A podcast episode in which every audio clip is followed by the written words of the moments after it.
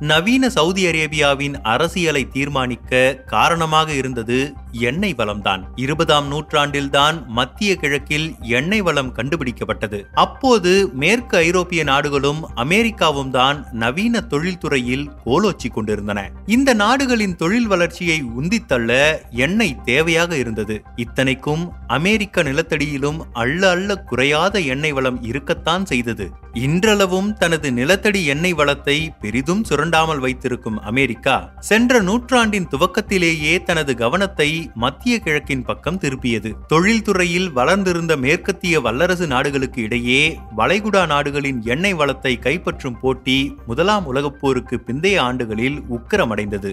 ஏறத்தாழ இதே காலகட்டத்தில் அரேபிய தீபகற்பத்தில் மத ரீதியாக நடந்து வந்த இன்னொரு மாற்றமும் நமது கவனத்திற்குரியது. இந்த தொடரின் முதல் பகுதியில் எவ்வாறு மத்திய கிழக்கும் அரபு தீபகற்பமும் பல்வேறு இனக்குழுக்களாக பிரிந்து தமக்குள் சண்டையிட்டுக் கொண்டிருந்தனர் என்பதை பார்த்தோம். இந்த இந்நிலையில் பதினெட்டாம் நூற்றாண்டில் இப்னு அல் வஹாப் என்பவரால் வகாபிசம் என்கிற ஒரு கடும் கோட்பாட்டுவாத இஸ்லாமிய மதப்பிரிவு உருவாக்கப்பட்டது. இது சன்னி இஸ்லாத்தின் ஒரு வகை. இப்னு அல் வஹாபின் காலத்தில் இன்னொரு முக்கிய ஆளுமையாக இருந்தவர் முகமது இப்னு சவுத் என்பவர். அன்றைக்கு பல்வேறு அரபு இனக்குழுக்களைச் சேர்ந்த யுத்த பிரபுக்களும் குறுநில மன்னர்களும் சிறு சிறு பகுதிகளை ஆண்டு வந்தனர். அதில் த்ரியா எமிரேட் எனப்படும் ஒரு குட்டி ராஜ்யத்தின் இளவரசர் தான் இந்த முகமது இப்னு சவுத். மொத்த அரபு தீபகற்பத்தையும் ஒரு சாம்ராஜ்யமாக கட்டி எழுப்ப வேண்டும் என்கிற கனவு முகமது இப்னு சவுத்துக்கு இருந்தது. ராணுவ ரீதியில் கில்லாடியான அவர் எத்தனை முயற்சித்தும் தனது கனவை நனவாக்க முடியவில்லை. இந்த நிலையில்தான் முகமது சவுத்தோடு கைகோர்க்கிறார் அல் வஹாப் போர்வாலும் மதமும் ஒன்றை ஒன்று ஆற தழுவிக்கொண்ட அந்த நிகழ்வு மிக மிக முக்கியமானது.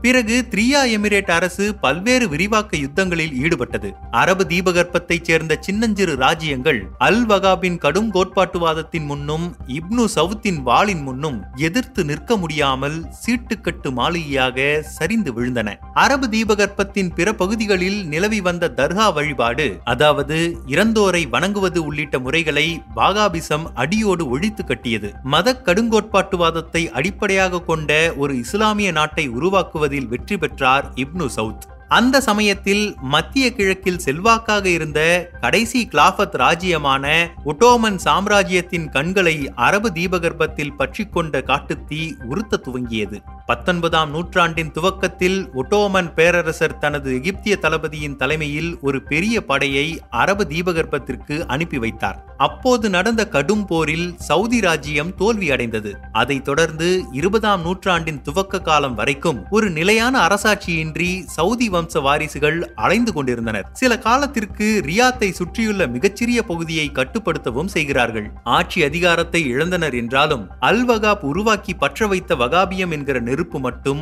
அணையவே இல்லை. மக்களின் சமூக வாழ்க்கையின் ஒரு பகுதியாகவே வகாபிசம் மாறிவிட்டிருந்தது. முதல் உலகப் போர் உக்கிரமாக நடந்து கொண்டிருந்த காலம் அது. துருக்கியை மையமாக கொண்டு மத்திய கிழக்கு நாடுகளை ஆண்டு வந்த ஒட்டோமான் சாம்ராஜ்யம் அந்த சமயத்தில் ஒரு முட்டாள்தனமான முடிவை எடுக்கிறது. தோற்கும் குதிரையான ஜெர்மன் ஆஸ்திரியா இத்தாலி போன்ற அச்சு நாடுகளை ஆதரித்து நேச நாடுகளான இங்கிலாந்து பிரான்ஸ் ரஷ்யா போன்ற நாடுகளின் கோபத்தை சம்பாதித்துக் கொண்டது ஒட்டோமான் சாம்ராஜ்யம். இந்த சூழ்நிலையை மிகச் சாதகமாக பயன்படுத்திக் கொள்கிறார் சவுத் வம்சாவளியைச் சேர்ந்த இப்னு சவுத். அவர் உடனடியாக இங்கிலாந்துக்கு ஆதரவு கொடுக்கிறார். பதிலுக்கு சவுதியை ஒட்டோமன் சாம்ராஜ்யத்திலிருந்து விடுவிக்க உதவுமாறு இங்கிலாந்தை கேட்டுக்கொள்கிறார். போரின் முடிவு நமக்கு தெரியும். நேச நாடுகள் வெற்றி பெறுகின்றன. அத்தோடு மத்திய கிழக்கின் கடைசி கிளாபத்தான ஒட்டோமன் சாம்ராஜ்யமும் துண்டு துண்டாக சிதறிப் போகிறது கலீஃபா முறையும் ஒரு முடிவுக்கு வருகின்றது. அவ்வாறு சிதறியதில் கொஞ்சம் பெரிய துண்டுதான் சவுதி அரேபியாவாக ஒரு நாடாக நிலை பெறுகின்றது.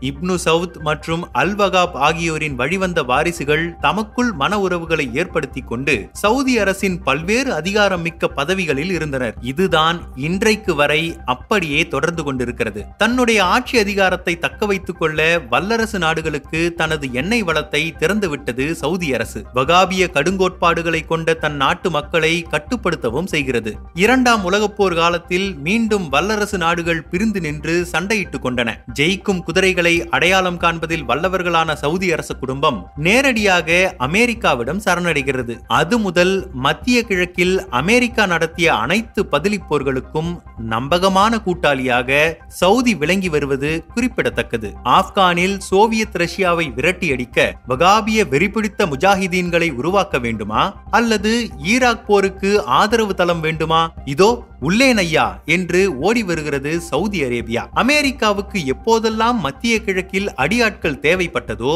அப்போதெல்லாம் முதலில் கை உயர்த்தி முன்வருவது சவுதி அரேபியா தான் குறிப்பாக இன்றைய தாலிபான்களின் தத்துவ வழிகாட்டியும் தந்தையும் சவுதிதான். அதே தாலிபான்களை அமெரிக்கா அடித்தபோது வேடிக்கை பார்த்ததும் சவுதிதான். பின்னர் அதே தாலிபான்களிடம் ஆப்கானை அமெரிக்கா விட்டு சென்ற பின் தாலிபான்களோடு கொஞ்சி குலாவுவதும் இதே சவுதிதான். சவுதி அரசு மேற்கொள்ளும் இந்த அந்தர்பல்ட்டிகளை ஒரே மூச்சில் கேட்டு உங்களுக்கு தலையும் புரியவில்லை பாலும் புரியவில்லை அல்லவா? அதை புரிந்து கொள்ள சவுதியின் பொருளாதாரத்தையும் அது எப்படி அமெரிக்கா பொருளாதாரத்தோடும் அதன் நலன்களோடும் பின்னி பிணைந்துள்ளது என்பதை நாம் புரிந்து கொள்ள வேண்டும். அப்போதுதான் நமக்கு இடது கையால் இஸ்லாமிய கடுங்கோட்பாட்டுவாதத்தை கட்டிப்பிடித்து கொண்டே வலது கையால் அப்பாவி இஸ்லாமியர்களின் படுகொலைகளை ஆதரிக்கும் சவுதி அரசின் முரண்பட்ட தன்மையை புரிந்து கொள்ள முடியும். அதை இறுதி பாகத்தில் பார்ப்போம்.